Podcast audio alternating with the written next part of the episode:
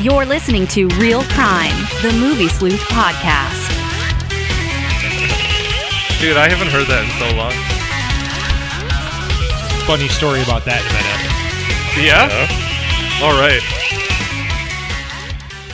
So, um, you know, the pandemic happened, and right at the beginning of the pandemic, um, my my PC died Okay. that had all of the podcast stuff on it. It basically bit the dust, and I I wasn't really too worried about, um, you know. Losing the podcast because I was never going to go back and like remix those or anything. Not a big Yeah. deal. Well, the issue was though the bumper was Okay. on the old PC. Oh, all right. And I'm like, what do I do? Uh-huh. Because I'm going to have to find the original vocal track from the person I hired to do the voiceover and find the original music track as well. The music track is from a website called Audionautics. And this guy does all kinds of electronic music Yeah. and provides it for free. Yeah. As long as you give him credit for it, you can use it. Nice. I didn't remember what the name of it was Oh. and he has thousands of songs to go through. So at first, I'm like, okay, I'm gonna go through all these and try and find the song. And you know, after like a couple hours, I was like, yeah, no, okay, can't Oh. find the song. I'm like, "D- what do I do? And then I I did find the original audio track of the lovely lady that did the voiceover for the bumper, but um, couldn't find the music. So I was like, oh you shit. recreated it from scratch. So I did. You What I- did? No fucking no, way. No. All Well, right. so what I did was I had to start going through all of our podcasts, trying to find an episode that had an intro bumper that had no talking over it. Oh, shit. And- Good luck with Okay. that. We are notorious for talking over the bumpers. yeah. When we So- watch movies here, we're notorious for talking over Over those, the too. movies. No, we don't. No. so, anyways, Samurai Cop. So I had to Yeah. basically take a bumper from a podcast and edit it and create a new MP3 out of it. Damn. So it's still kind of it. It doesn't have the same audio quality as Yeah. um you know the original bumper because I you know I had to create it out of an MP3. So um yeah, well, good job, man. it worked. it works. I mean, it did the trick. And I guess that's all that really, really matters at this point. So, unbelievably, this is episode 140. All Boom. right. Wow. That's kind of a lot. You know, Yeah. I've said that a couple times. I'm glad we got it going. We've been trying to stick to the schedule, you know, which is nice. Um, we missed a couple weeks because I was in Florida, and then we had a power outage, and we couldn't do the Yeah. Mm-hmm. Sylvester Stallone podcast, which that sucked because uh, I- yeah, we'll get to it some other time. we will. So yeah, I, that was a problem too because uh, I came down here and because of the power outage, the computer shut down, and I lost all of the audio output settings. So I had to go back into Cubase And re-level and everything. recreate everything again. Dude. So, but I've got a new template here, and I think we're good to go. So, anyways, really quick mention our sponsors, Dawn of the Collectors. Uh, check them out on Facebook. They do a monthly show downriver, Michigan, and also in St. Clair Shores, Michigan. And then, of course, the wonderful projectorscreen.com for all your home theater needs. So, Winning. Wait, hold Check on. it. What was the first one? Dawn of the Collectors. Rudy. You know Rudy. Okay. Yeah, Yeah. so yeah, Rudy- Yeah, yeah, yeah. Yeah, yeah, yeah, yeah. Yeah, Uh-huh, so uh-huh. Rudy does Yep. martial arts. He teaches. He was on a classes. podcast. We did a Yeah, podcast with him. Yeah. Yeah. Mhm. So we've gotten really tight over time, and now he sponsors the show.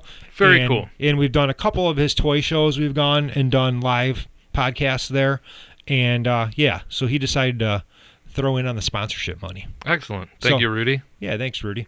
Um, all right, in news this week. Who's got the news ticker sound? Anybody? All right. Ding, ding, ding. In news this week. Um, Ding ding ding ding. John Wick 4 like absolutely dominated the box office. Shocker. It made Yeah, of course. 137.2 million dollars global Shark this Damn. weekend. Pikachu face. Yeah. If- Uh, For an R-rated film, that's very impressive. It's huge. It's great. Keanu Reeves is like the greatest thing of all time right now.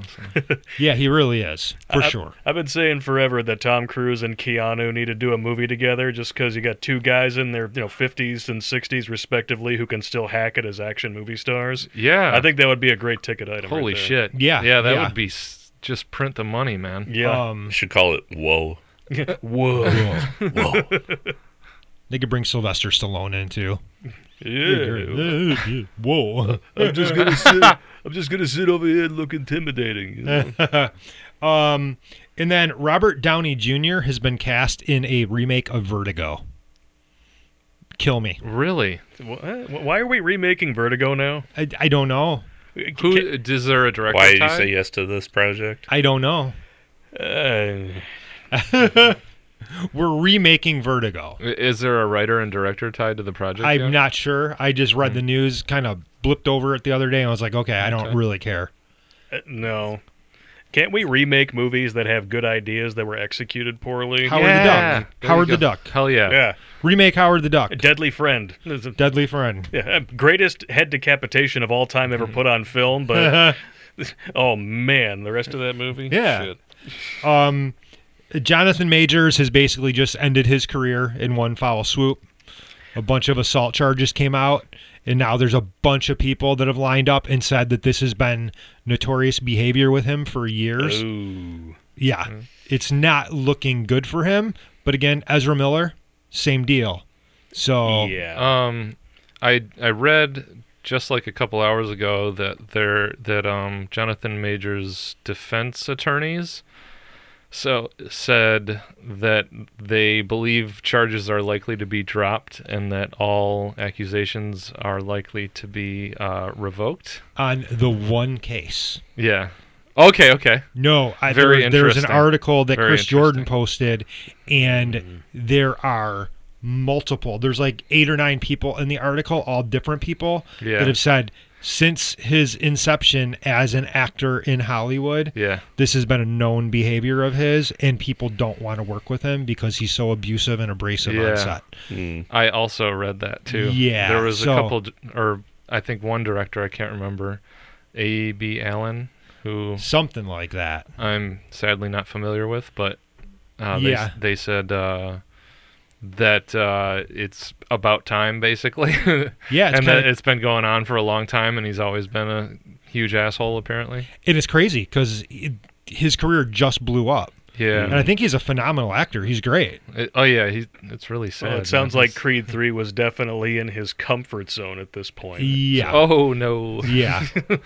Zing. I Sorry. saw I s- saw one thing that said, "Oh well, he lost in K- as Kang, he lost in Creed Yeah, three, and now yeah. he's going to lose his What do career you think too." they're gonna do? Because I, I heard that uh, his scenes were already shot and finished for Loki season two. Do you think they're gonna reshoot and do all that stuff? I don't think Uh. so. I mean, they've already built the next two Avenger movies around Kang as well. Yeah. So Very interesting. I'm super curious as to what's gonna happen with this. Yeah, I don't know. It's kind of crazy, Yeah. kind of kind of crazy. All right, let me get back into my notes here, and then um, in other not so Mm-hmm. shocking news, um, Shazam two had Yeah. like this like 80% drop off in its second week. It was already not doing well. That might be the record biggest drop. That's what they said that it is the second or third biggest DC drop also very in sad. Hmm. history. it's it's a fun movie. I, lit- I just saw it today, so it's very Yeah. fresh in my mind. It's fun, but this was not the time to play things safe. This was the time to actually start taking some risks, a- and they played this movie so safe. It's a That's it's what it looked exactly what like. a studio wants. They want a marketable, inoffensive, you know, fun ride that you can experience and then forget the second you leave the theater. And that's pretty much what it is. yeah. So, I mean, we talked about this for like five seconds last week. DC is such a mess right now. Yeah. Like, I'm just ready to kind of just, you know, be done until the reset happens. I don't really care too much about anything. Aquaman 2, I'm just like, okay, whatever. The new Joker movie sounds interesting though. That may be, but that's like in that Elseworlds. Yeah. Yeah. Interesting. That's Because in there I'm with, like, the not Batman. interested in it. Wh- Yeah. What what has you intrigued about Joker Two? Oh, you're not interested in No. seeing it? Have you seen any pictures from the? Yeah, I've seen some pictures. Yeah. I mean, it's not a necessary project, but neither was the the first Joker. So Of course. Yeah. That just happened to be And a huge I- surprise. I really liked so, the first Joker. Yeah. But I, I felt like when they announced this one, I was like, "You, this is unnecessary." you know. It's yeah. I mean, what do cool. we- I'll, I'll probably be in the theater anyway, but I'll definitely be. you know. uh, yeah, I'm I'm really apprehensive about it. I'm not interested. Um, I don't care. Uh, same with Shazam too. And I Yeah, I love didn't the really first care. Shazam movie. Yeah. Do you like the first Shazam movie? yeah, I, I liked it I a lot. love the first Shazam. I, I thought it movie. was Yeah. one time when DC finally got it right. Heck yeah, they did. So- I really liked the first Shazam. We uh, rewatched that one quite a lot, uh, if not once a year, maybe every Christmas, because it's got that Christmassy vibe, the family Yeah. thing going on. It- It's got a good family feeling. at the end yeah, of it, yeah. I really love that movie quite a lot, and I think it looks great. It's got a cool look to it. And uh, as much as I love the first movie, I was so psyched to see the trailers for the second one. And as soon as they released those trailers, man, I was my di- my excitement went from like a 10 to like negative 10 too. Yeah. like the complete opposite i was like this looks so painfully generic like they just totally phoned it in it, it feels like and I, I i'm sure i'll like the movie i'm sure it'll be okay but but the problem is i think their advertisement for th- this one is not exciting it's not inspired and i feel like wb really didn't care And that's I- really what it's lacking is the inspiration. It's- yeah it still feels like DC is just kind of clawing at Marvel's heels. Like the, the trailers for The Flash looks like, "Oh, this is DC's No Way Home." yeah, yeah yeah. Um, I think the Flash will be fun, but I'm kind of looking forward to that just for the the reset value. Like, okay, we're done. now we can wash our hands of this and Yeah. yeah start fresh. The Flash does look really good to me. That, on the other hand, I was like, holy shit, this looks really good. Yeah. Whereas the Shazam trailer is not at all the same uh, It just looked reaction. Mm-hmm. really Mm-hmm. flat to me. You know. Yeah, it really did. It looked r- really, really flat, really generic. So, um, in new releases this week, I think is only the Dungeons and Dragons movie, which, um, kind of shockingly, is getting absolutely phenomenal reviews. Like this Really? thing is like I'm pretty sure close to hundred percent on Rotten Tomatoes. Get That's out, a dude. shocker, Really? really. Trevor saw it and said it was great. He loved it. Okay. We got to get his review up on the site tomorrow. Um, so we'll be dropping that tomorrow. So that'll be a good, you know, beginning of week review to have up. But everybody is actually raving about this thing, saying it's All right. the first time they've Very gotten it right. interesting. Hmm. Wow. I'll take it. Yeah, I mean, I'll you, take you're it, talking sure. about trailers that seem very generic Yes. and uninspired. The Dungeons and Dragons trailers looked very flat and uninspired. Yes, I, I, had agree. no expectations. Yeah. Yeah. I do like Chris Pine a lot, honestly. I know there's I probably love a lot Chris of Pine. Chris Pine haters, Yeah, but I, I'm one of the I like few Chris who's Pine. I- I'm one of the few who's like, oh yay, Kelvin timeline, and then everybody else is like, how can you call yourself a Star Trek fan? dude, me too. I love like the it. Kelvin timeline. Yeah. I am perfectly fine with it. Yeah, I'm fine with it. Uh, Well, you know, they- they try to you know belittle different things. You got saved by a triple. That's stupid. That's a little more complicated than that. I think they're fun movies, man. you know, and if you can't have fun with them, then what's the point? yeah, And I'm a big proponent of the motion picture, and I absolutely love that movie. And I feel yes. it's Oh, um, yes. criminally underrated, and it's probably my favorite Star Trek movie. Yeah. Uh, Mm-hmm. the director's edition in 4K is just mwah, chef's kiss beautiful. Oh my lord, is it beautiful? Yeah, Yeah, it is. gorgeous. It is absolutely one of the best 4Ks I've seen. That for is how sure. you pay tribute to the best visual effects artist who Yes. ever lived by Oh, my making lord. sure that his Yeah. work stands the test of time. It's so good. So, suggested viewings this week.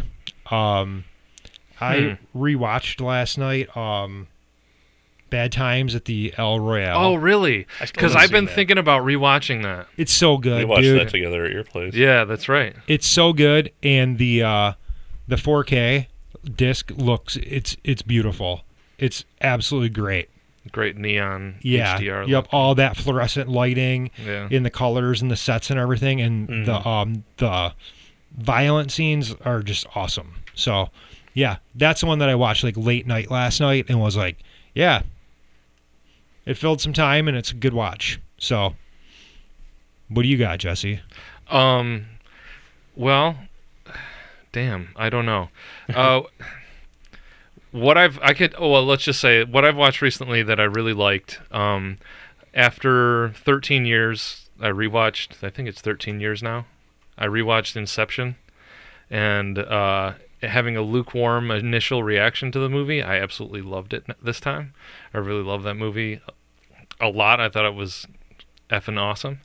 Um, so rewatch Inception if you haven't seen it in a long time. Uh, I just saw Blonde, which I, I was super surprised by. We talked about that yesterday. at yeah, work. it didn't, or it was not at all what I was expecting. It leans way more into the like Lynchian, Aronofsky sort of like Black Swan, Mulholland Drive vibe than like your straight up biopic, and it was very surreal and trippy and incredibly intense and very disturbing.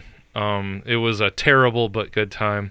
Uh, the menu, I was surprised how much I liked the menu. It was very fun. Mm-hmm. So if you're looking for a good dark comedy, the menu is a really tight little piece. It's not like super amazing, but I thought it was a very fun time. cool. Andrew, um, what do you got?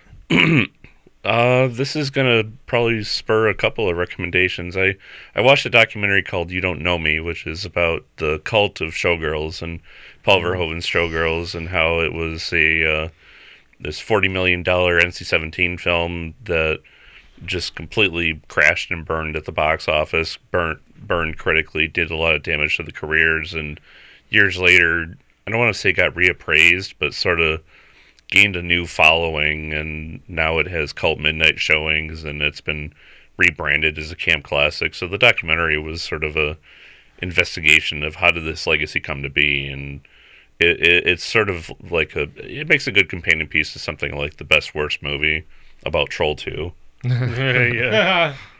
so amazing how Kyle McLaughlin turned down being in Twin Peaks Firewalk with me because he didn't want to be typecast, but he said yes to Showgirl. That's right. He was in that. yeah, he's in that. I uh, that- totally forgot. That epic pool sex Oh, scene. yes, It's I just- know it's the epic infamous. pool scene. the most unintentionally hysterical sex scene in the history of film. yeah, that shit was Yeah. ridiculous. We got busted a couple times by Google for that image What? on our on our on our article about it. Wait, why? How- What happened?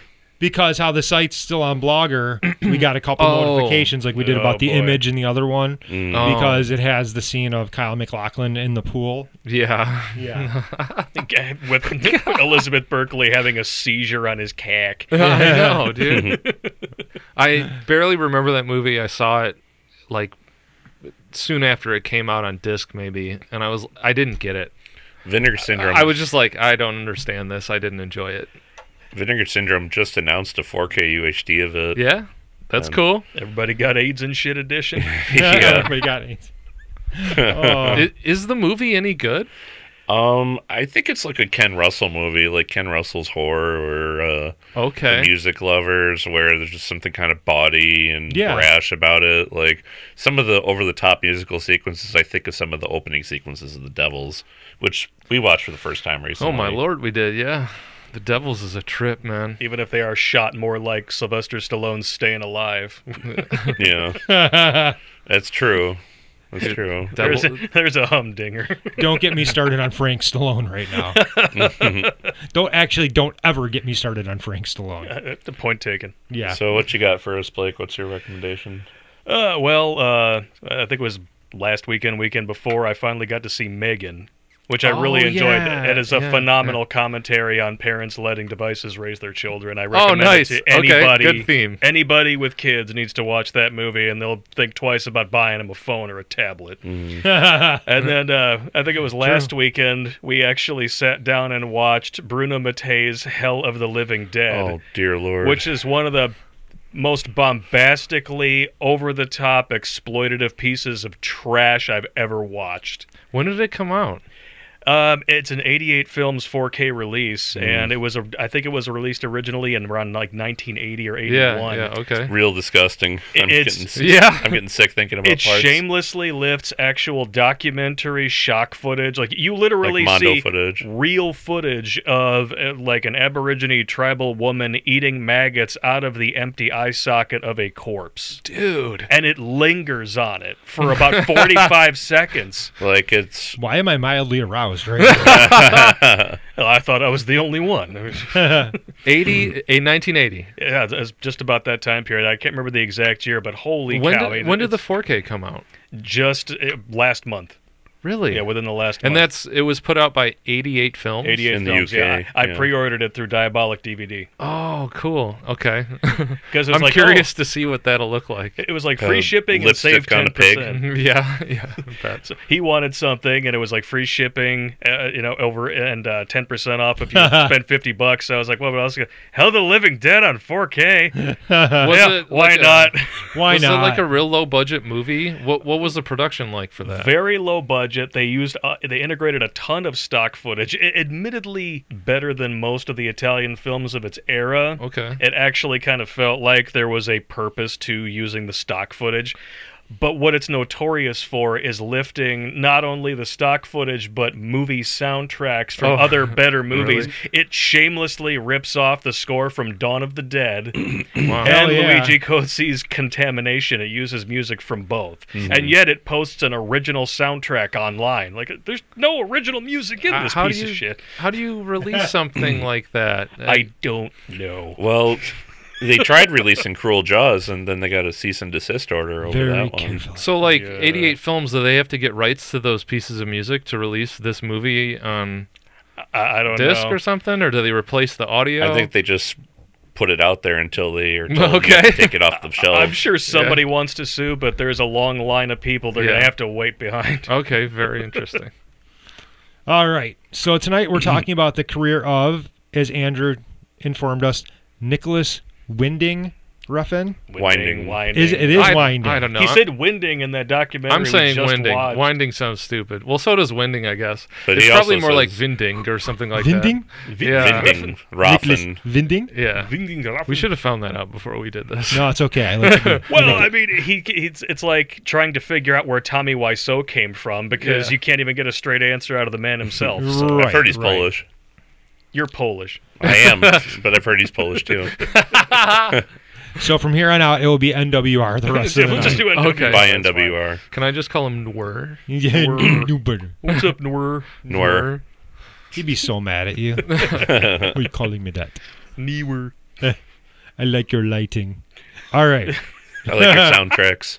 So these first couple, Pusher, I'm not really familiar with the original, but I think that's where we're starting, correct? Okay. 1996, Pusher. hmm Oh, it was 96? Yeah. For some reason, I thought those were earlier. So that's Pusher 1 came out in 96. Mhm. Okay. I Very, thought- uh, yeah, I thought it was earlier. It was kind of like Aronofsky's Pie, very shoestring, very sophomore effort, and they were just sort of barely getting through this production. And uh, yeah, yeah, it was one of those low budget starter pack movies that kind of put him on the So, map. uh, have you seen Pusher, Blake? Yes, uh, just once. So it was, it was quite a okay. while ago. Yeah, same with me. So I'm my memory is really vague on Pusher, but I do remember really liking Pusher one and two Mm-hmm. and uh, three. I, I don't remember if I seen it or not, but the first Pusher, I remember being really impressed with um, his conservative budget and how just cool and impactful of a movie it was, even at a low budget. I remember it being a little intense too. Yeah, it was Mm-hmm. very intense. Yeah. Very early on, he was establishing his penchant for very realistic violence. Yeah. Violence, yeah. mother fornicators. Yeah. which- yeah, which set him apart from other filmmakers. Man, I'd really like to rewatch those again.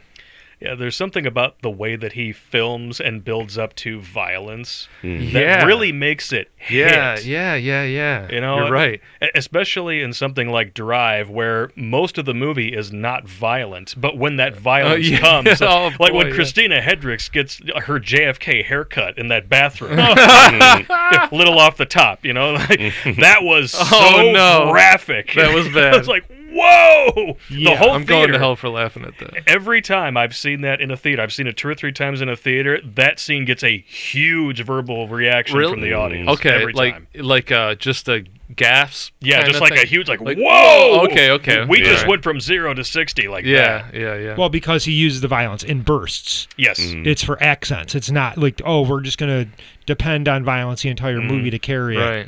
It kind of reminds me like of like The Departed. Yes. You know, where Okay, yeah. Leo gets Oh Yeah. yeah. yeah. yeah. this is your floor, sir. Yeah. Bing. Ah! or uh, uh, Joe Pesci in Goodfellas when he opens up the Right, door. and, right. Yeah. Oh no, Oh man. gets his head taken off. So Pusher was 96 and then there was Pusher 2 and 3 in 2004 and 2005. Yeah. Oh, they were that far apart. Yeah. Well, Uh, the reason Really? for that, we'll get into the reason for that. Sure. Um, his next movie, which uh, I think you haven't seen it yet, but was his second one was Bleeder, which was Oh yeah, I haven't seen it. about the group of friends that it reunited a lot of the cast members of Pusher, which included Kim Bodnia and Maz Mickelson. Maz Mickelson was really big in uh, the early Nicholas Winding Refn movies. Yeah. Like everyone knows him as the main Bond villain, or as Le uh, Chief. Yeah, or as uh, dude, he's he's so cool. Hannibal He is, Lecter. yeah. By far one of the coolest actors Mm-hmm. for sure. But you have to be a very solid actor of inordinate presence to hold a candle to what Anthony Hopkins did as Hannibal Lecter. Oh, but my. Mickelson easily is Dude, up there. on yeah, that the level. Mm. Hannibal series, one season one, two, and three are just pure gold, man. I Yeah. love those. I, I love the first episode when he, you know, he's talking with Will Graham, and he's like, "To be truth be told, I just don't find you that interesting." you So- will. yeah, So after Pusher, he, he did with Bleeder. He was trying to make a semi autobiographical movie about a group of friends that work at a video store, and uh, one of them is going to become a parent and starts going off the deep end, can't handle the pressure of it, and becomes more violent as time goes on. Clerks by NWR. yes, pretty much, pretty much. was it really? Yes, very much so. Oh, especially okay. since uh, NWR wrote the character of the video store clerk, played by Maz Mickelson, as this cool video store clerk, and Maz says to him, "You're not that cool, Nicholas," and he made him into a dork, yeah. gave him a really oversized kind of f- fishing baseball cap. Good job. I think me and you watched that, didn't we? We did, yeah. Okay. When Yeah. did Bleeder come out? That was 1999. Okay, all right. It's kind of crazy thinking that his career goes back this far yeah, because Yeah. it really feels like he's just been this presence like the last 10 or 12 Yeah, years. most Hmm. people didn't know him before Drive. right, I, right. I didn't. Yeah. I don't think I- so. Anyway, I really didn't either. That's w- when what caught my attention was Drive, and it Bronson. didn't get my Bronson attention. was the first Oh, one I I'm, saw. Yeah, oh, I'm Bronson, sorry. yeah. Yeah. I did see Bronson first. Yeah, Bronson's Um, great. but uh, Drive was not interesting to me at first. The trailers were just really boring, in my opinion. It's like they didn't know how to market it. yeah, yeah. they mismarketed. it. It looked like it Yeah. was going to be a Fast and the Furious movie. yeah. Well, it was originally developed as a Hugh Jackman vehicle that was going to be directed by Sean Levy, and then that got shaken up, obviously. Good. So yeah. Good. they did Real Steel, which is a good movie, but it's not yeah. Drive. And I like Hugh Jackman a lot. Yeah. But, um, So I'm happy Drive turned out the way it did. so Bleeder was 99, And uh, his next film, Fear X, what year was that? Yes, 2003. T-Rex. Uh, 2003. Turturro? uh, Yes. John Turturro.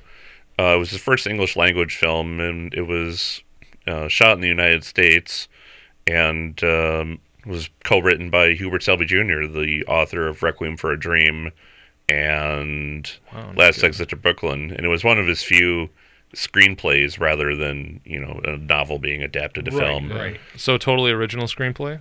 Totally original screenplay. Rad. It is one well, hell. d- Of a okay, movie. so d- he came up with this idea?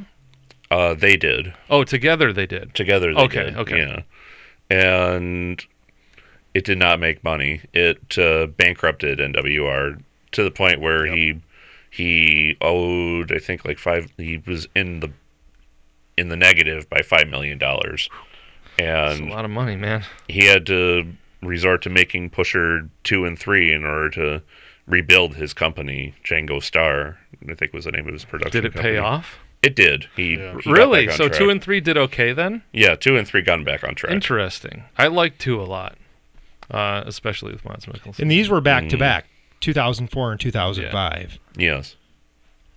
Man. Okay, so Fear X.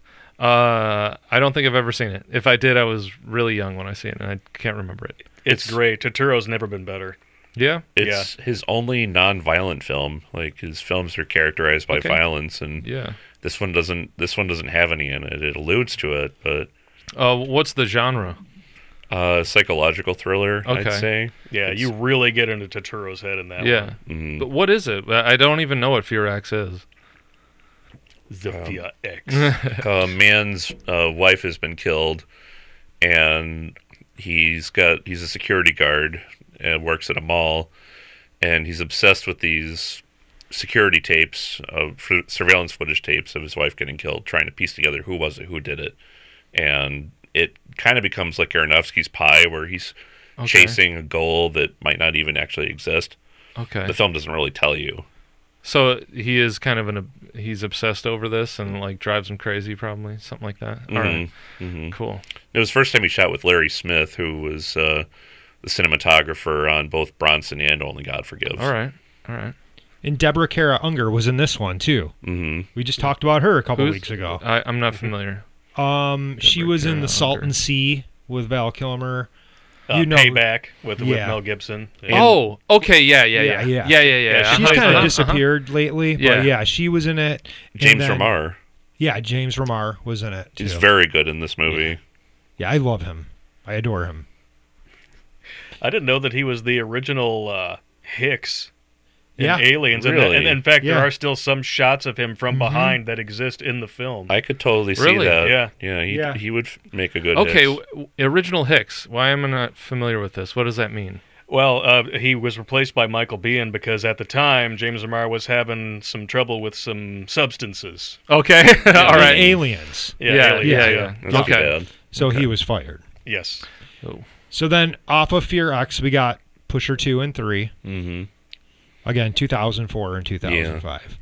Well, okay. Did we even say what the Pusher series is about for like anyone listening? Like, why Not should really, they watch no. Pusher? Well, they're they're crime dramas. The first one is about you know, a drug. The first two are about drug drug pushers, drug dealers that are working for a drug lord played by Zlatko Burek, who is the main character of the third one.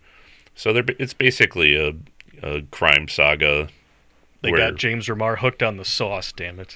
yeah, pretty in- pretty intense crime drama. yeah. It's the sass. Yeah. He's the sauce. Okay. All right. Sorry, I just want to know.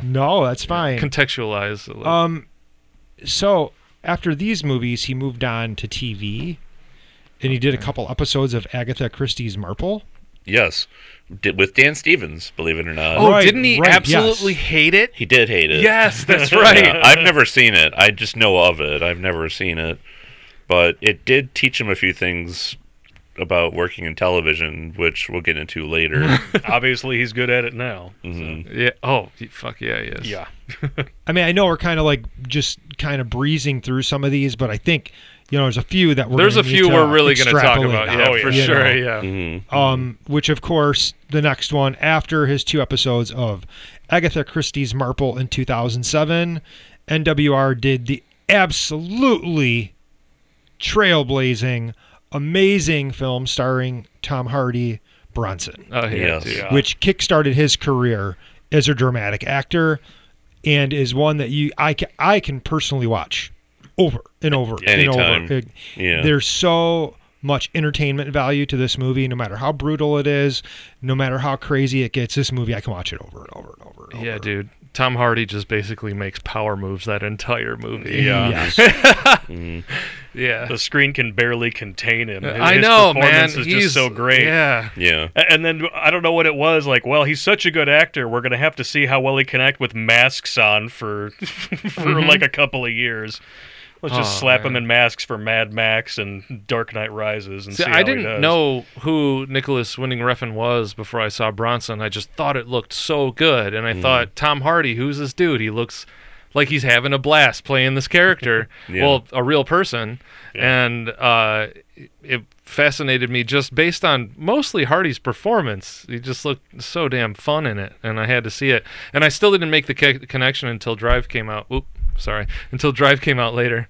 Uh, but Bronson is a total blast. Very funny, very very dark comedy and also based on a very real person. Very Clockwork Orange, also. was the yeah, yeah, soundtrack. good comparison. The mixture of classical music and uh, violence it was also the first time Nicholas Winding Refn started doing the digital versicolor soundtrack of synth neon music. Okay. that you started to hear in later works of his where he was ma- he actually compo- Who did composed the music. for Bronson? Um, it was just a collection of pre-existing tracks, I think. But Okay. Johnny Jewel and the Chromatics were on uh, a couple of them.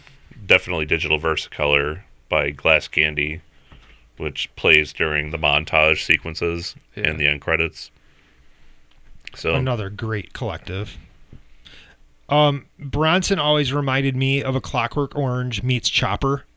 Ah, yeah, that's yeah. about it right there. It's very yeah. Chopper's a good influenced by comparison. Chopper, yeah. very much so. Mm-hmm. Mhm.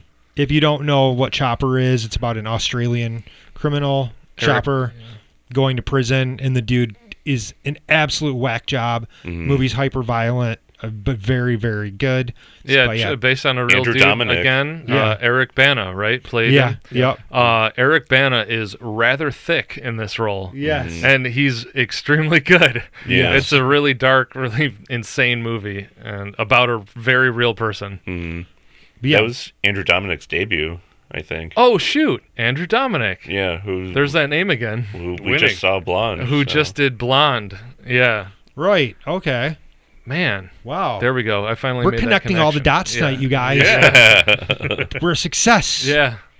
We've won the battle. we don't sound like idiots for once. Now we can go sleep. So Oh, yeah, how do see you you guys. follow up Bronson? What do you do after that? Um, How did Bronson do? It did pretty. I, I think considering it's a small movie, it it did well with the critics. And when I saw it at Cinema Detroit, it was uh, a fairly packed house. Yeah. Oh, that's good because I I feel like I didn't really hear what the reactions to the movie were. I just remember thinking it looked cool, and I thought I was like, well, I'm gonna be the only person that finds this interesting, and I probably won't find any uh, any other like-minded fans that might enjoy that kind of cinema. I bought the Blu-ray at Best Buy. Yeah, Yeah, I can't remember where I got mine now. I've I've had that one a very long time. this was one of those movies. I, I- you know, I didn't know who NWR was at the time either, Yeah. and I just saw the poster of Tom Hardy. You know, the kind of cutout with the light over him, and he's bald. Yeah. and he just Yeah. standing there. I'm like, oh, this looks cool. I'll watch it, and then I, I fell in love with it. Yeah. Yeah. And I think this was kind of really started to introduce the interesting visual techniques for him, correct? pretty nice use of color and contrast. You have a lot of black, um, especially during the theater scenes. Mm-hmm. Um, a he high definitely- contrast grain. Yeah, yeah, yeah. Um, visually very cool too. Like not only was the performance awesome in the movie, and the the writing really sharp. It it was uh, uh, nice to look at. Yeah, he's as far as visual style is concerned, I- I would say if he's not the absolute top of the heap, he's easily in the top five of working today. I've yeah.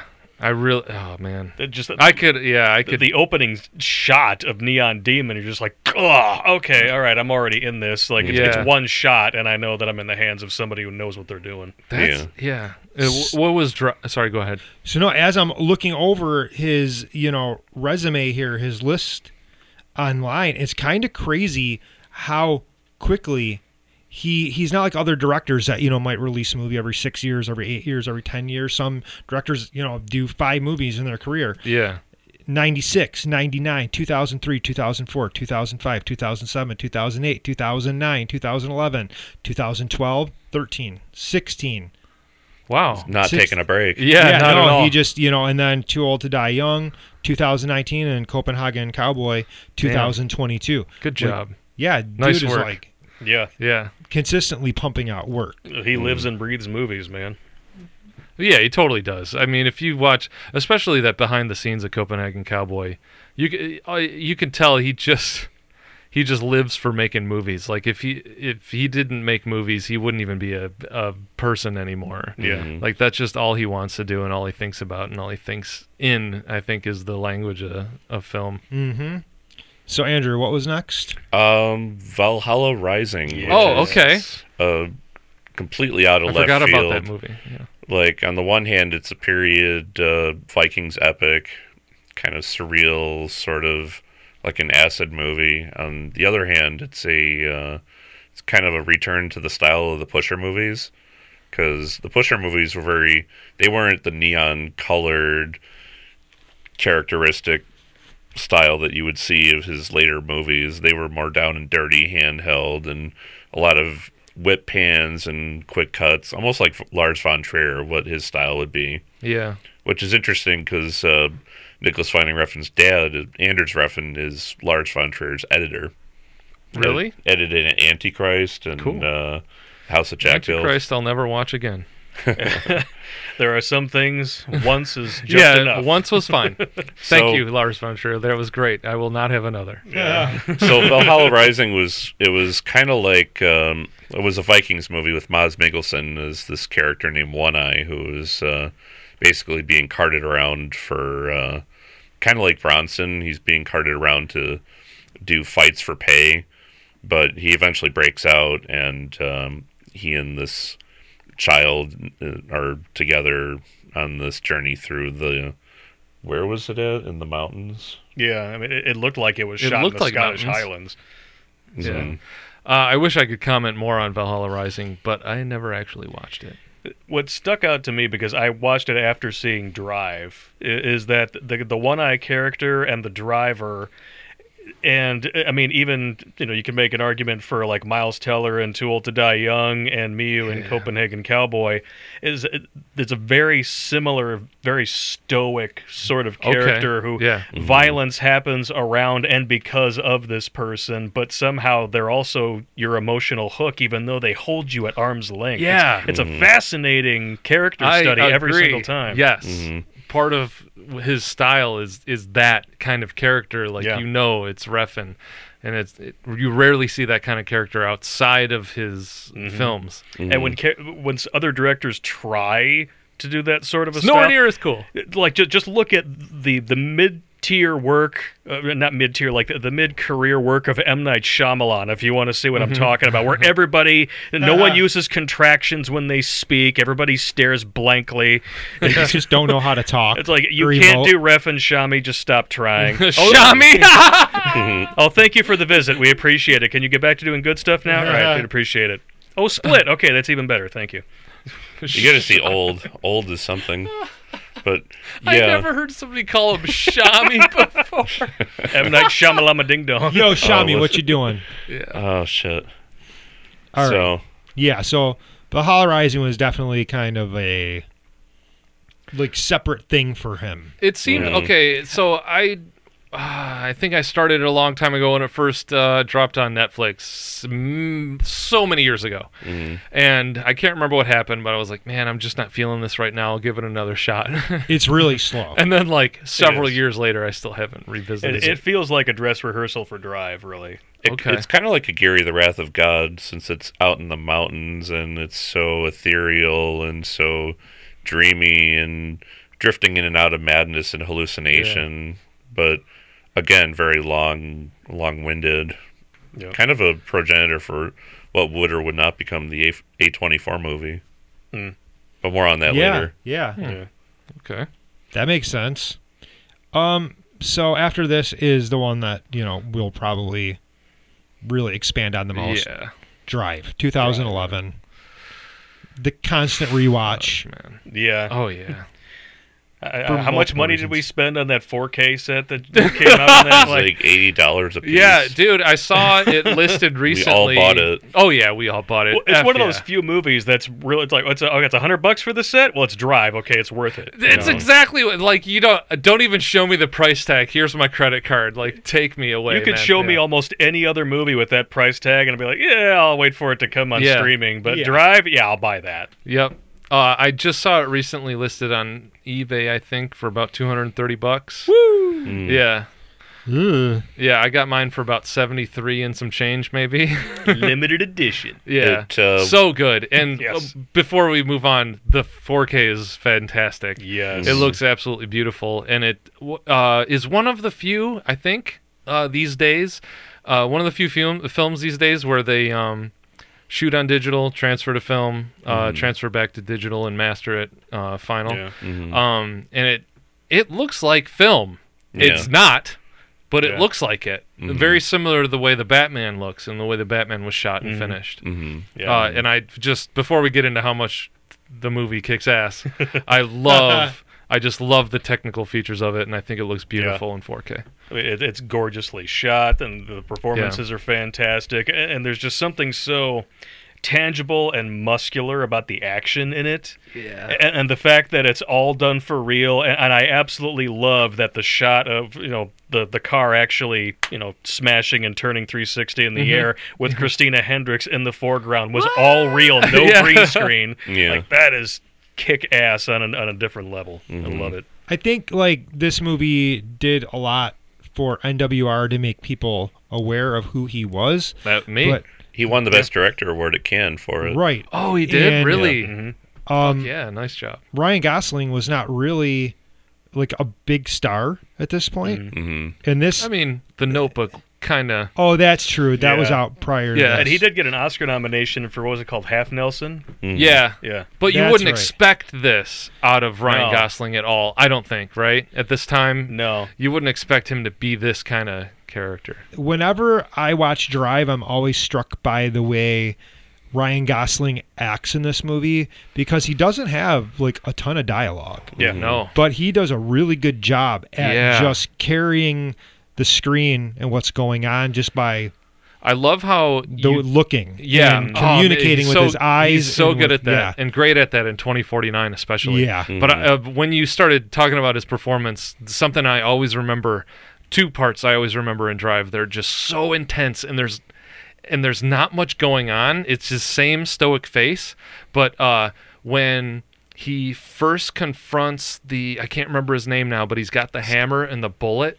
and He's Yes. holding the bullet on his Mm, Yep. forehead and he's shaking so hard Mm-hmm. and it's the first time you see him really angry yeah right Yep. and you because uh, he threatened um uh what's her name uh, Car- uh Carrie Mulligan. Carrie Mulligan's Yeah. Mm-hmm. son, and he was just like losing his mind because he was like, "How dare you uh, do this to this Like, kid?" did you and- recognize this? You Ye- gave it to a little boy. yeah, He shoved yeah, it and into he's his mouth. just losing it, and it's so cool. And the other time is when the uh, the uh, pr- his previous, I guess you would call client, recognizes him in the coffee shop, and he like walks over to him and says, I can't Mm-hmm. Yeah. remember exactly what he says, but basically, do you want me to kick your teeth in, or do you Yeah. Mm-hmm. want to get lost? It, it's just so badass. The perform the supporting performances are really good in it. Also, uh, Oscar Isaac before he became really big as Standard Gabrielle. Like, Yeah. the Albert first- Brooks. Oh, sh- Albert Brooks was so good Yeah. in that. yeah, oh, he got wow. robbed. He didn't. He should have got nominated. He got Absolutely. here's the thing about albert brooks is albert brooks can do like deadpan comedy yeah. like that- that's like his wheelhouse Mm-hmm. and you but you've never really seen him as a bad guy before and he takes Yeah. that kind of deadpan delivery in this he transfers it from making you know humorous movies like defending your life and stuff like that Mm-hmm. and he becomes this like just terrible Yeah. terrible human Remember being when he he's cuts, so good uh, at it Cuts open uh, what's his name's Bryan Bryan Cranston. Cranston. Bryan Yeah. Cranston's Another arm. great actor in this. Movie. Oh yeah, like amazing. And I didn't know him as the Brian Cranston at the time I had seen Drive, Mm. but when uh, Albert Brooks is cutting an open, cutting him open, it's very quiet. Like, shh, shh, it's, over. It's, over. That's There's it. No There's pain. no pain. It's no It's pain. yeah, so creepy, man. Yeah. Yeah. yeah. Mm. And I love that he shaved his eyebrows for the part because Oh, he did. Yeah, pe- really? People Okay. don't realize Yeah. just how much emotion is Yeah. inflected through your eyebrows, so it makes him even harder to pin down. Yeah. as a character, like what does he care about, not care about? Mm-hmm. He he almost seems like a yeah, like an alien in a way. Yeah. Like some kind of like predatory creature that isn't really human. And I love the first interaction when he holds out his hand and he's like, "My hands are dirty. Oh, yeah. So are mine." Yeah. and Ron Perlman. I mean, Ron Perlman is basically a cameo, but it's a very, very memorable cameo. You don't forget yeah. him as Nino. Yeah, he's so good. The uh oh man. That that was one of I'm just I just uh, love that movie so much. we The could talk music- Drive for hours. Like You- the, we could the probably do a whole- cinematography. Oh, entire show yeah, on we could Drive. totally do an entire show on Drive. But I was 100%. gonna say how awesome it was the um where uh, he blasts him right off of that cliff base into the shore side, and you Mm-hmm. got that the lighthouse light that's uh, panning by in a few like pulsing increments, Yep. and it's pulsing with the music. Like the soundtrack is also going in the same beat as the light. It just that kind of shit. He like he started doing a lot after that, and like every movie he was doing something with lighting and music. It's a That man was who understands synchronous. that that music and mood and the visuals and Yeah. everything. They're all a piece of a whole, and the more you can get those pieces in sync, the more it hits. One hundred percent, man. Like Drive Yeah. is one of those movies that when every time I watch it, I like remember why I like movies so much Yeah. because I'm like transported. Like I just forget that I'm on the couch. I'm like totally invested in this thing, Mm-hmm. and it's one of those movies, kind of like Heat, where you every time you You're watch just it, engaged the you're whole engaged time. in it Yeah. the entire time. Yeah. It doesn't matter how many times you watch Drive, you don't want to get up to pee. Yeah. right, Uh, yeah. Uh, Yes.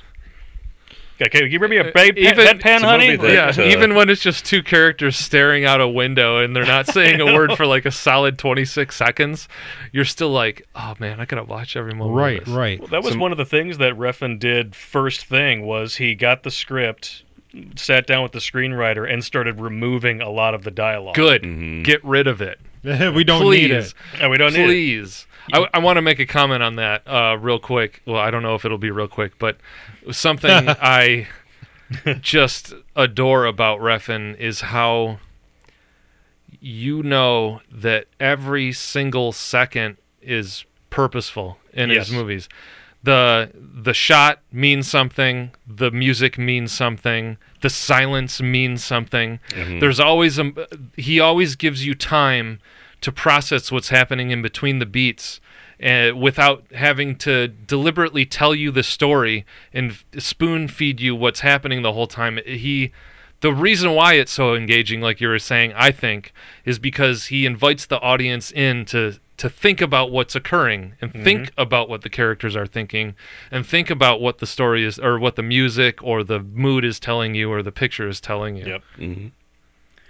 Yeah, he's he's a singular filmmaker in that regard. Because one of the things that you you notice, especially now, because there, there's so much just spoon feeding of entertainment. It's Yeah. Mm-hmm. all content now. It's just like Yeah, right, It's right. almost like no people are afraid to make films nowadays. But half of the dialogue in most of the movies that you see are like characters regurgitating things to each other that they know about each other. Uh, yeah. that they should already know. yeah Watch a Roland Emmerich movie one time with that in mind, Yeah. and try to enjoy it. and they're just explaining the story to you the whole time Yeah. Like, i know uh, thank one you of the trademark shots in uh, in Drive isn't the famous elevator scene. I mean, we could talk about that for yeah Skull Oh, crush. you could t- you could talk about that for hours. But uh, just an early scene after they've had a day going around, driving, looking at the river, and he's about to leave, and they're just smiling at each other, looking at each other with googly eyes. yeah You, they don't have to say a Grinning. word. you don't have to say anything i know what's happening i Yeah. know this feeling and yeah. the shot just goes on and on and on and and it that's that's a very uh, characteristic of Refn to let a shot not meander but let it run until something magical yeah happens. it's so you can feel what it feels like Mm-hmm. so you can feel what those characters are feeling and feel that moment yeah because you know what's going on in their head. They want to say it, but they are also afraid to jump Yeah. in too deep. exactly and that That- And that's really the, the whole point of the film too. Is it like characters holding back because they know if they jump in too deep, you just, yeah yeah, Mm-hmm. violence, motherfucker. good point very Yeah. good point especially you know with him just about to slam that bullet right in that dude's head Yeah, yeah All right. So I think we're gonna have to say that we're gonna dedicate an entire show to Drive. yeah. Because Yeah, we- it is one of my favorite movies Yeah. of all time Well, so one of my course, yeah. favorite things about that scene in particular is the fact that, I mean, it seems like it's for no reason, but he populates the entire scene with with nude women, A- and. But but what's Mm. Yeah, most yeah. interesting is that it's not there for titillation factor. No, because not at all. Their reaction to what's happening is so telling about how they feel about that dude. yeah You- yeah You, learn something about every woman in that room by what Yes. they don't do. Yes, exactly. That visual storytelling, Refn is the master at, or one of the masters at it. There are a lot of Absolutely. masters, but I think right now is like a current working director. He's one of the best at telling you a story if you're paying attention. Yeah. Mm-hmm. It- when you- if you're just getting getting into Nicholas Winding Refn movies, watch everything, hear everything, pay Mm-hmm. attention to every moment. all There's your something senses. being told to you Yeah. all the time. Yeah. And then watch it again, and you'll pick up even more. yeah.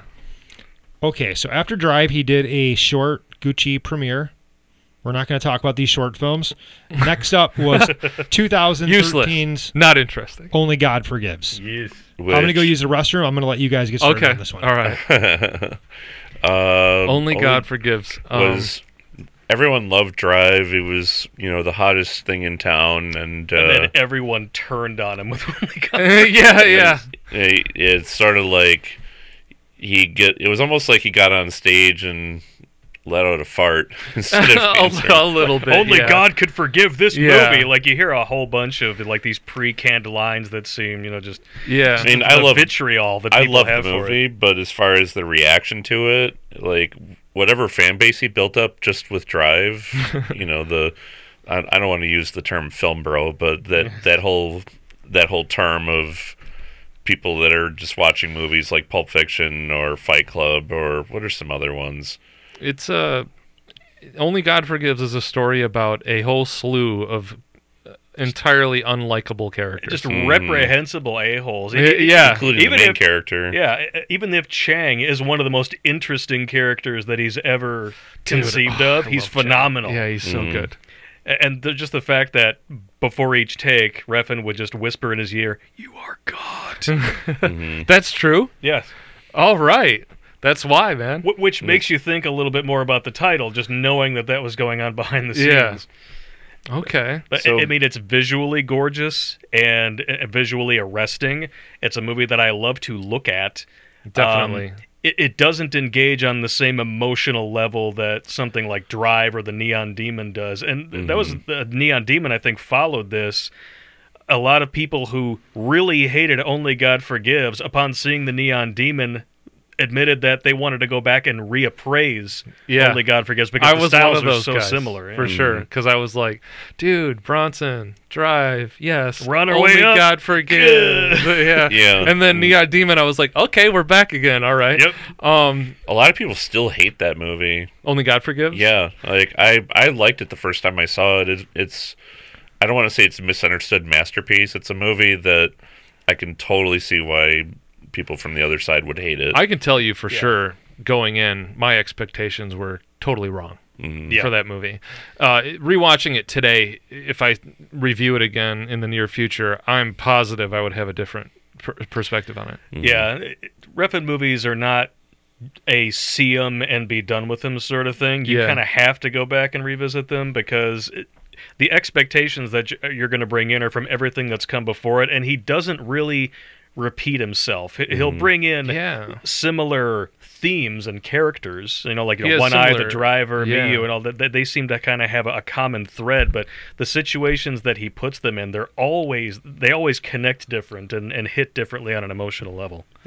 Yeah, there's always so much going on, and there's a lot of different characters with very strong motivations on their own, Yeah, and it's really fascinating to see how he weaves them all together, sort of on that ape the the crux of their his stoic characters kind of you know spinning it all off from the middle it, where only god forgives kind of isn't that and i was Yeah. expecting it to be more like that and it's i it, it isn't really no, Mm-hmm. what really stuck with me after that one was this sort of Oedipus plot with him Yeah. and Kristen Scott Thomas. yeah a little weird Like, yeah, e- every scene with the two of them on when they're together is palpably uncomfortable. yes it is Like this is a woman Yeah. who genuinely wants to like bone her son and eat his skull yeah. when she's done Very with him. cool. Like she's a she's just a, a human snake Yeah. or praying mantis in that film, and- and it, it Praying really is- mantis it's is very a good, uh, uncomfortable. yeah, good allegory right allegory yeah, because they, Metaphor. they always eat the heads of their partners Yeah. when they're done with them. So, So I've heard a lot of uh, critics compare uh, Happened to me one Chang time. to One Eye. Uh, Chang being the uh, yeah Yeah. Mm-hmm. the cop in the in the piece. It's set in Thailand, and basically, it's about these American drug dealers. One of them uh, kills a underage prostitute and sets off a Like you chain do. reaction Yeah. of uh, uh, violence and crime between uh, the police and the criminal factions, and it kind of balloons from there. But mostly, it's about uh, Chang being this stoic, not evildoer, but Karaoke singer. Yeah, karaoke. karaoke. A lot of karaoke in this movie. Karaoke singer who just, you know, massacres bros in the meantime. It's- yeah. I'm kind of bored. I don't want to sing, uh, you know, I Will Always Love You Again. So I'm going to go beat the shit out of Ryan Gosling for 20 minutes. Uh, I, w- I will say honestly, that was going into it. Um, if you're if you're coming off the high of Drive and um, Ryan Gosling being just like unfiltered badassery in that movie, Yeah, he is it- uh, definitely not, and only No. God forgives. No, No. he gets his ass handed to him. Yeah, big time. Repeatedly. Yeah, yeah. over and over and over again. Because you expect him to be the hero of the film because he is Yeah. the name that it was attached to. And then as soon as you go into it, like, this is not a Ryan Gosling movie at all. Mm. No, No. That this yeah, is Chang's my movie start to finish. expectations ruined my experience. I really unfortunately. actually enjoyed that shift though. Yeah. Because it when they marketed it, it kind of looked like it was going to be Drive Two. Yeah. Like the neon and all the you know, Yeah, they wanted to capitalize on Yeah. it without really knowing how to put it out there. terrible idea. and then I went into it and I'm like, this is totally different than Drive. And people were so mad at this movie. Yeah. Yeah. I mean, people wanted to hurt this movie. Can't you just give me more Yeah, of they the did. same? They were so mad about this one. Uh, many audiences don't really know what they want. You know, they they complain about everything being all the same, but then they also complain about getting things that are too different. So I mean, Yep. it uh, and that's why you know, especially for a storyteller like Refn, you really have to go back and revisit things because your first impression is not going to be your all time impression. Right, right. So, off of Only God Forgives, he did another short film, Hennessy XO, Odyssey. Maybe No he's idea. just drinking a lot of cognac. Yeah. Oh, he doesn't drink alcohol. He But, doesn't. Um, no. 2016 gave us the absolutely phenomenal The Neon De- Demon. Yes. The Yeah. Yes, Neon yeah. Demon. I'm a huge fan of Drive, but I don't know, guys. you like Neon Demon more? I almost think I like The Neon Demon more. Very interesting. okay. and I've, I've watched this movie more times than I have Drive. Actually, oh, okay. I just I I think this movie's great. You got It a is thing- great. You got a Even thing for Jenna further- Malone peeing herself, huh? Yep. Yeah. it's even further ahead as far as his aesthetic, like uh, the neon aesthetic that he was starting to push in Only God Forgives, yeah. takes it to its logical extension and extreme Yeah. in the Neon Demon. Do you feel like Neon Demon is kind of his first sort of like uh, uh, dipping his toes in the water of horror a little bit? Oh, I totally. felt Yeah. like that Yeah, when I it's first definitely saw a it. horror film, and it's it's a visual masterpiece on that level. 'cause Yeah. it conveys And the so music much. is so fucking awesome. Mm, yes, the music is amazing. Music, Oh, visuals, yeah. everything is Elle Fanning is wonderful in it. Yeah. Keanu Reeves is appropriately dude. We sleazy as mentioned hell. Keanu Like, Reeves earlier, and yeah, Yeah. first time he's on screen, he's like, whoa, whoa, whoa, whoa. So Uh, he Whoa. was great in it. Um, But I mean, this was really his first time attempting to do horror. yeah. Correct? I think so. I don't know if he would say that. Maybe not. Maybe but not. It, he this was definitely getting he was upping the tension and it was, he was upping the sort of like scare factor and um and the transgression. yeah Yeah, the, the Definitely. brutality and especially the ending was just so weird when she Like, throws up the eyeball, Yeah. and the other chick picks it up and eats it. It's got Yeah. a Wow! I was, I was like, wow, he's really going for it in this one. yeah it's got a necrophilia scene in the middle of it. That's right. Yeah. I I actually a I big could fan probably of watch this again necrophilia. tonight. uh neon demon is so good um ah, another thing too that i think he really started to do in this one uh was have uh, more focus on his love for fashion and wardrobe Oh, Mm. absolutely. Um, uh, Copenhagen really like blew it up big time. But um, I am also a pretty big fan of the fashion stuff. I like watching the fashion shows on Netflix and everything. Yeah. I love the fashion contest shows. I'm fascinated by wardrobe designers and costume designers. I think they have a kind of a missed job sometimes. People don't really pay attention to that kind of stuff. Um, but I love like from Neon Demon on, his wardrobe has been so awesome. Oh, even Drive too, Yeah. but especially with Neon Demon, that's where he started like really laying into the awesome fashion stuff. Yeah. and it's that the the way that it peels back the layers of that world and reveals Yeah. just how predatory it is Yeah. and everyone Yeah. There oh, are- and how vindictive these women are to Yeah. each other. Yeah. Like they are. I mean, Like it's like cannibals, man. you know, it's You're- you're claws three years- out the entire movie. It's claws out. Oh, They yeah. are like, oh, she's like the new girl on the block. Yeah, like yeah, you know, Take three her years younger down. than me how dare you That's Yeah. another thing too is uh, on, only God forgives. We started to see it, but then in the Neon Demon, and um, the, we'll get into it later with his television show. It started really introducing femme fatales into Yeah. his movies and shows. Yeah. Dangerous women that on the outset, you know, might be beautiful or alluring and uh, hide violence and vindictiveness and cunning. yeah because jenna malone is one of the best screen villains yeah. Mm. Oh, yeah. of like the last decade in the neon demon yeah. I mean, people talk about Mia Goth being a very fearless actress And she recently is. with her string of like X and Pearl Yeah, and, uh, and she's Infinity awesome. Pool. Yeah. She is awesome. I'm sorry, Jenna Malone did it first. yeah. I would agree with you there. Yeah. She kind of opened that pathway up, kind of that indie thing yeah, with you know, yeah, yeah, for sure. yeah. I mean, she can do you know the mainstream fare, but then she can also make out with a corpse, Very cool. completely creep you out. Big fan. I always forget that Carl Glussman is in this one, and he was in Gaspar Noé's Mm-hmm. love. Love. Love. Yeah. Oh, okay. He's in a lot Yeah. of stuff now. He's like, a, he learned a lot from that movie. Like, Yeah. he, he did what the role required, but didn't know how to act, and then he took some acting lessons. But I mean, remember- the three of us saw Neon Demon together. Remember? We did at the. uh, At Troy, MJR. We went MJR. to the press screening, the three of us. That- Yeah, the I mean, reactions- Yes. Okay, yes. Yeah. the I wasn't in the reactions cool people kids had to that movie when And- we saw it. I remember, um, you know, coming out of that and like we were all, the three of us, like, oh my God, we loved it. We loved it. We loved it. And then like listening to these other people, like, ew.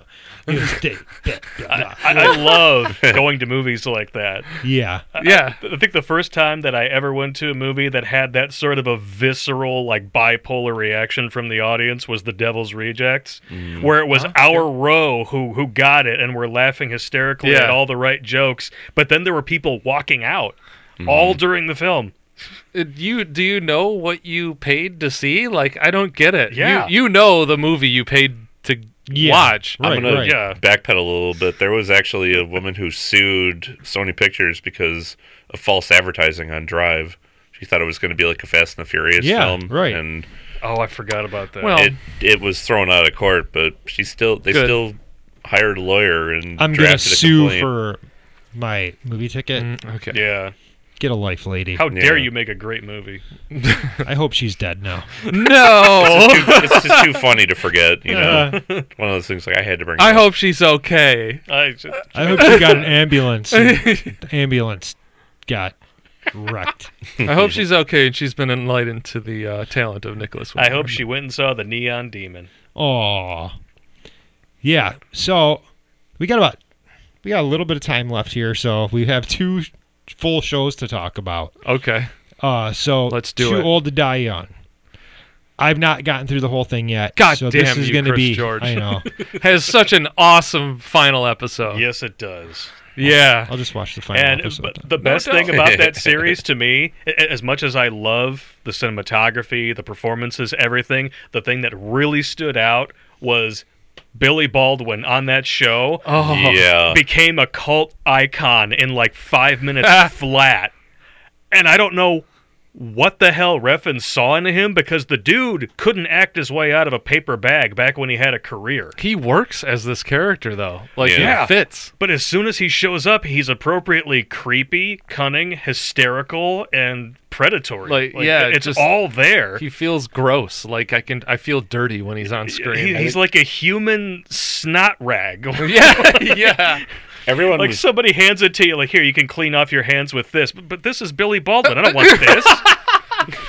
so everyone was going on about uh, Miles Teller in the new Top Gun movie, and he's great in it. He you know, is, no yeah. doubt. but I I feel like we saw him first in Too Old to He Die was Young. so awesome and Too Old to Die Young, Yes. man. yeah, It was- Like the the the evil driver almost. mhm. Yeah, I mean, the just- driver isn't such a great guy either, but I I think even what if it more made him so. a little sicker? Yeah, a little little more bit sicker. twisted. Yeah. Yeah. Also, Too Old to Die Young has one of the best car chases I've ever seen, Mm. and it happens to be on a TV show on Amazon that nobody watched. Yeah, Yeah. yeah, that show got buried. Amazing soundtrack. I knew I dude, I, I knew I loved it when the opening scene of or the opening shot of the first episode is just the camera ejaculating all over the neon streaks on the hood of a car. Yeah, You're like, That's I all it love was. it just slowly. yeah, very looking slowly. And at- I was like, yes, neon porn, longer, please, slower. medium pace, Doing more. Yeah, yeah. just the tip. and it was a crime series about a uh, crooked cop whose partner's killed by the cartel, the Mexican cartel, and uh, as it turns out, his partner was working for the mob as a hitman, and they come to Miles Teller and say, "You you got to pick up where he left off. You know, we we have a bunch of hits that we got to do, and you owe us."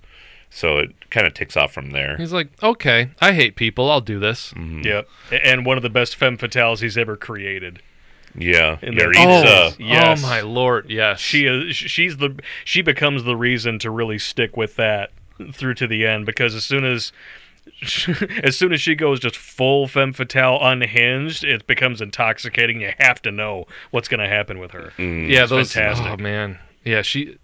like she goes to some uh, uh, sex trafficking operation and there's two prostitutes and like seven or eight guys and she just comes in and takes them all out very gracefully too by the way i should add. Yeah. like I mean, in a way that only Refn could shoot and makes it look beautiful, and at the same time, also incredibly visceral and brutal. Yeah, I love seeing that Miles Teller is not like pigeonholed, and I like the fact that his agent and him work together to like actually do different types of roles. To do like Whiplash, and then to do Awesome movie. this, and then to do Top Gun Maverick. Like they're Awesome movie. all ends of the spectrum, yeah. and he continually does different stuff. Oh, War Dogs, I haven't seen it. really good. I heard it's good. It is really good. I Jonah still- Hill's great in it too. But Miles Teller just he has this thing about him. I want to keep watching more Miles Teller, man. Yeah. I love him every time I see him. The and, and his Offer. movies are always uh, great. bleed for this i've been hearing about Yeah.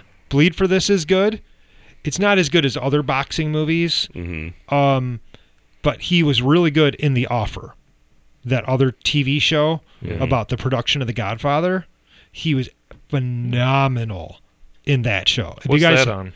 that was on Paramount. paramount plus Yeah. okay. Yep. Yeah. So if you guys have not seen that, it's all about everything that went on behind the scenes making The Godfather Very in the interesting. casting.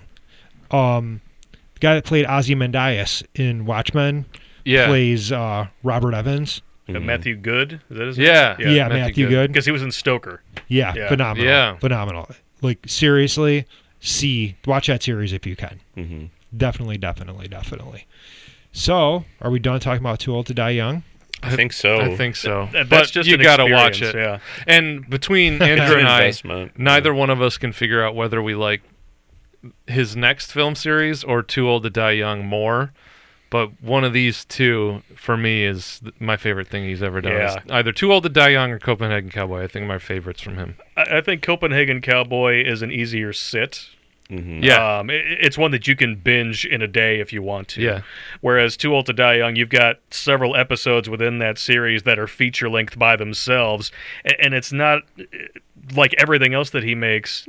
There's no easy answers, so you kind of have to take that time between episodes Yeah. to kind of absorb it and then think about it.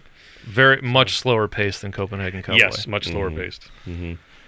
so I've not watched all of Copenhagen Cowboy. I'm about three episodes in right now. Mm-hmm. Like I was mentioning before we started our discussion here, the framing and Yes. the lighting in that show is so cinematic. Just keeps mm-hmm. getting better. it's absolutely, it- it's actually amazing. And I watched the 4K down here, uh, Yeah. Mm-hmm. like on Prime, and it's unbelievable the use of color Yeah, that I man. noticed. It Just it's very beautiful to look at. hmm Yeah, a- and he does these things on a budget that's a fraction of most Hollywood fare. And I would rather watch the the legit beauty of the lighting in a Refn film versus like the CGI vomit that you get from stuff like Quantumania. Yeah. One any day of the 100%, week. dude, all day long. Absolutely. Like, oh, I'm gonna just go keep throwing stuff at the screen because the story sucks, and you- Yeah. you're gonna remember this instead. it looks so flat and s- and just needlessly busy and Reffin really like we were saying earlier he boils it down to what's 100% necessary like the uh, the only things you need to tell the story right now he's showing you at an 11 Yes. like if it's just two colors he's showing you those two colors like Yeah. Mm-hmm. at an 11 and he's y- yeah So- What's funny is, and I don't know if anybody else realized this, but when I was watching, I got to finish the last half. But in those first few episodes, I don't know why, but I kept being reminded of the Texas Chainsaw Massacre. Yeah. It was something about the situation of her okay being in that location in with this strange family and all these goings on that Yeah. are going Pigs, on yeah. around Okay, her and right, all the The these changes pigs and and, the stuff. pig snorts. Yeah. Yeah, it's very Texas Chainsaw. So you're only three episodes in. You still really haven't seen where all of those things start to coalesce and you start to understand where everything's Okay. heading. Because I think it is in the fourth episode where it really shifts and it starts picking up speed even more so. And all of those weird things like the pigs and the family and all of the individual members of the family and what role they're playing in Mia's life and vice versa uh, really excellent storytelling and uh, without deliberately handing you the story you have to figure it out and piece it together Yeah. and the more you piece it together the more fun it gets The thing about we were talking about this when we were watching it. The thing about Refn's uh, shows and movies is they start out kind of nebulous, sort of vague about what are Yeah. they about, who are these characters, and then it just sort of branches out and continues to branch and branch until it's like a s- big spider web. yeah and it he rely he expects you to figure it out which is so much Yeah. fun he's inviting you into the game like come play Yeah. Yeah, come come be join the detective. join me yeah and figure out what this is and it makes it so much more exciting that way i think It's always refreshing to be in the hands of a filmmaker who believes you're as smart as he is. yes He- yes the rest of the half of the movies that you watch, you feel like you're being talked down to. Like, oh, th- I might as well be watching Barney the Purple Dinosaur Yeah. because they're trying to spoon feed me everything. Right. I'm smart This enough is- to yeah. figure this out. Yeah. This is where the story's going. This is what you need to know. It's funny you mentioned the purple dinosaurs. There's a lot of purple in uh, Refn's work. Yeah. Mm-hmm. man loves purples and blues, Purple, and reds pink, blue. and yeah. mixing them all together in a kaleidoscopic way. Mia, such a. I Yeah. I just want to say how amazing Mia is as a character, and I, Mia. I'm, I'm sorry, Mia. I'm, I'm sorry, I don't know the actress's name, but she's terrific in it. She's super is. good. I'm kind of wearing her coat right now. Yeah, I didn't you think are. About that. Yeah, Yeah. very similar to what she would wear. Angela Bundalovic. She was fantastic. She reminds me very much of the girl from Pulp Fiction. Bruce Willis's girlfriend. Yes, Yeah. yeah. Every And, time uh, she's De yeah. Medeiros, I think. or- Yeah. Yeah, Every yeah. time she's on screen because of that kind of Mm-hmm. short hair and her body type, I keep thinking of her. 'cause She looks like her. So this She is really does. just Miyu's quest for a potbelly. yeah. Yeah. The uh, I don't want to spoil anything for you, Chris, but the last episode of of Copenhagen is just bananas. It, it is absolutely bananas. Yeah, uh, and he does something with sound design for a particular. Have you seen Mia fight in it yet? No. Okay, Oh, you I will. think that's the fourth episode is when you first see her Okay. in combat. Yeah. and I wasn't expecting that to happen. Like I wasn't, you know, like this isn't going to be like this big John Wick action movie or anything, and it isn't. But like I was not expecting the action choreography to be so good, and I think the first time Refn has really done like close quarters combat, like martial arts almost. Uh, uh, well, I know he probably didn't do the choreography specifically, but I think it's the first time he's really had it um, showcased in his work before. But I was gonna say he does something amazing with sound design with the fight with uh, Chang. Yeah. um, that I haven't seen done before in a movie. And I was like really impressed by how cool that was and how bold of a choice that was to mix the audio for that fight scene that way. One thing I did notice about this show is how unique everybody in this movie looks too. Like Yeah. nobody in this movie looks like somebody you've or in this show, nobody looks like somebody you've seen before. Mm-hmm. Everybody has this very kind Yeah. of They have a a style that's Yeah. stuck to Yeah. the It's It's whole like an extraterrestrial aura Yeah. yeah. that they Like- have. very Each one could be like the, its own action figure. Like every character is that cool. and very brave of him to cast her in that role Mm-hmm. because a lot of time you don't get that. Like she's not your average looking Yeah. female lead. Yeah, like sh- she's, very no Hollywood starlet. You know, th- this is Right, an right. actor who's playing a part flawlessly. Mm. Yeah.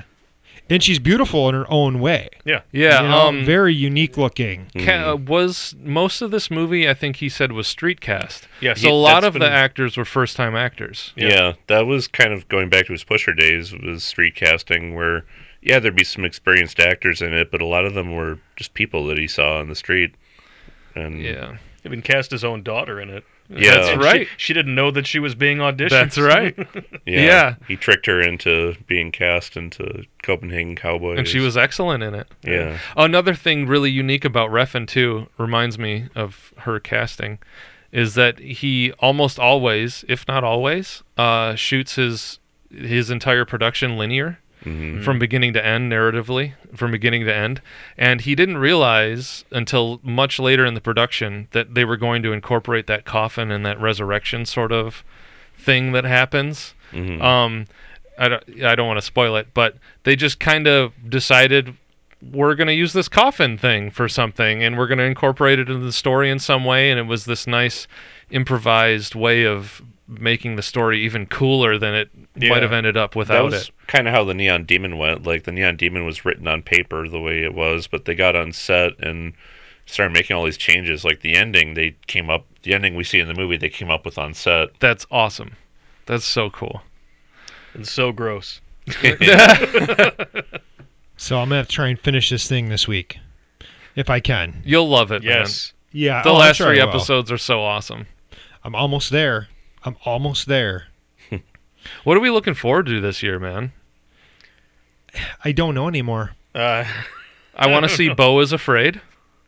Bo is afraid sounds interesting. Yeah. Definitely want to see that. I want to see The Flash.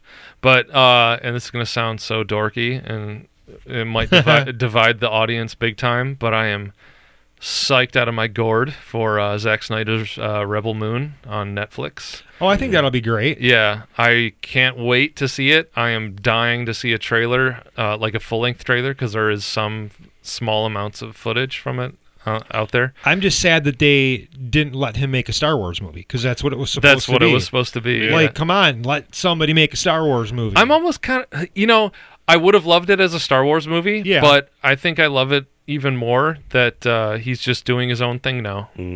I think we've had enough Star Wars. Uh, I, I mean, when This you man's look at never how had the enough Star Wars. Yeah. Well, when you look at how the Disney Plus series are being received and like the numbers just keep tanking and tanking, I I think there's an element of fatigue there.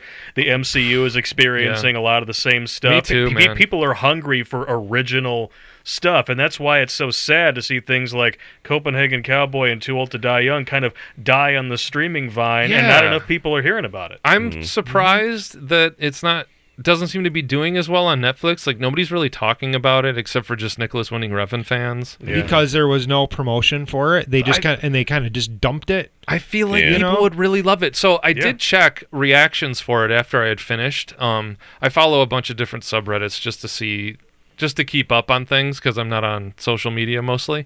But um, uh, the reactions to Copenhagen Cowboy for the very few people have seen it seem to really like it a lot. Yeah. But there's not a lot of people watching it. It's like, dude, please, it's only six episodes. It's Yes. very unique, really cool. Yeah. Please watch the show. It's so awesome. So if And- you're listening and you haven't seen it, get on that. yeah, definitely. Yeah, get on both of them actually.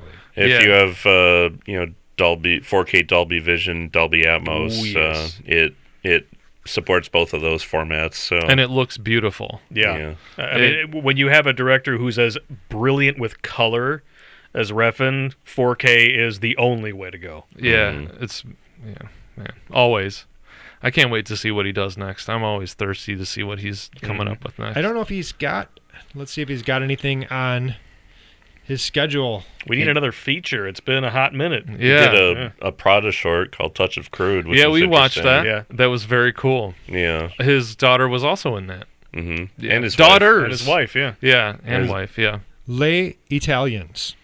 The Italians. Oh yeah, but oh, it's a TV series. Oh, another Okay. TV Another series. TV Okay. series he's directing. Yeah. I really want to see him get into like hard sci-fi or horror Mhm. so Yeah. bad. And that's a selfish thing. He can do whatever he wants. Yes. Yeah. Keep but- making whatever it is you're making cuz it's awesome and I love it every time. But just selfishly, I really want to see him do just a straight horror or sci-fi or some mix of the two. I don't know, Yep. but I, I really want to see him like, dude, give just feed this man money and let him do whatever he wants. Let please. him make something that take something that's like really popular and do his own thing with it. subvert expectations. Yeah. Like, Yeah, you know, you, you think you're seeing this, and then you get the rug pulled out from under you, and you're not sure, not quite sure how to take it. Like if we're gonna get a Nightmare on Elm Street, Oh, like, man. requel, like give it Yeah, to yeah, him. Give it to him. Yeah. dude, You know? he would be so awesome. yeah. I Yeah. mean, not to knock the Suspiria remake, but when I heard they were considering it, I was praying that it was going to be Refn in the director's Yeah. chair because I Right. know that he's such an Yeah. Argento fan. Well, Yeah. Lu- uh, Luca Guadagnino. Yes. Gua- Guadagnino? I, I'm Yeah. sorry, Luca I'm butchering Guadagnino, his name, yeah. but uh, I think He doesn't did mind you're An talking about awesome him. job, and I love the Suspiria remake a lot. Yeah, it was phenomenal. It was Yeah. very, very good. Bones and All is one hell of a movie too. I still need we to watch just talked about that the other day at Yeah, your I work. still need to watch it. I keep forgetting. yeah, Bones and All is great. I think I'm probably gonna watch The Whale next. I haven't seen that yet. yeah, that's on my list for I sure. Be really want to prepared. Mm. see that and Bones and all. you want to get your dick knocked in the dirt, watch The Whale. Okay, that's Aronofsky though. That's what's gonna Yeah. happen, man. He Yeah. ruins your day. He really does. Yeah. it was a very, very hard watch, and I can handle anything. In that, oh yeah. The I've seen Whale- Martyrs three times. Yeah, me too. Never gonna watch it again. Yeah. But it was Oh, come on. no, I will. But Martyrs is uh, a, not a fun No, no. movie to watch. I remember when uh, the Girl with the Dragon Tattoo remake came out, and the tagline was the feel bad movie of Christmas. I'm like, Yeah. that could be every Aronofsky film. yeah. Yeah. yeah. Good advertisement for that movie. Those trailers Yes. were great. All right, gentlemen, another great episode. We'll be back next week with episode 141. I have no idea what we're talking about yet. Same bat time, Yep. same bat channel. Bye. Love you. Bye. Love you, Mom. Bye. Everyone loves you. Visit us at www.themoviesleuth.com and find The Movie Sleuth on Facebook, YouTube, Twitter, and iTunes.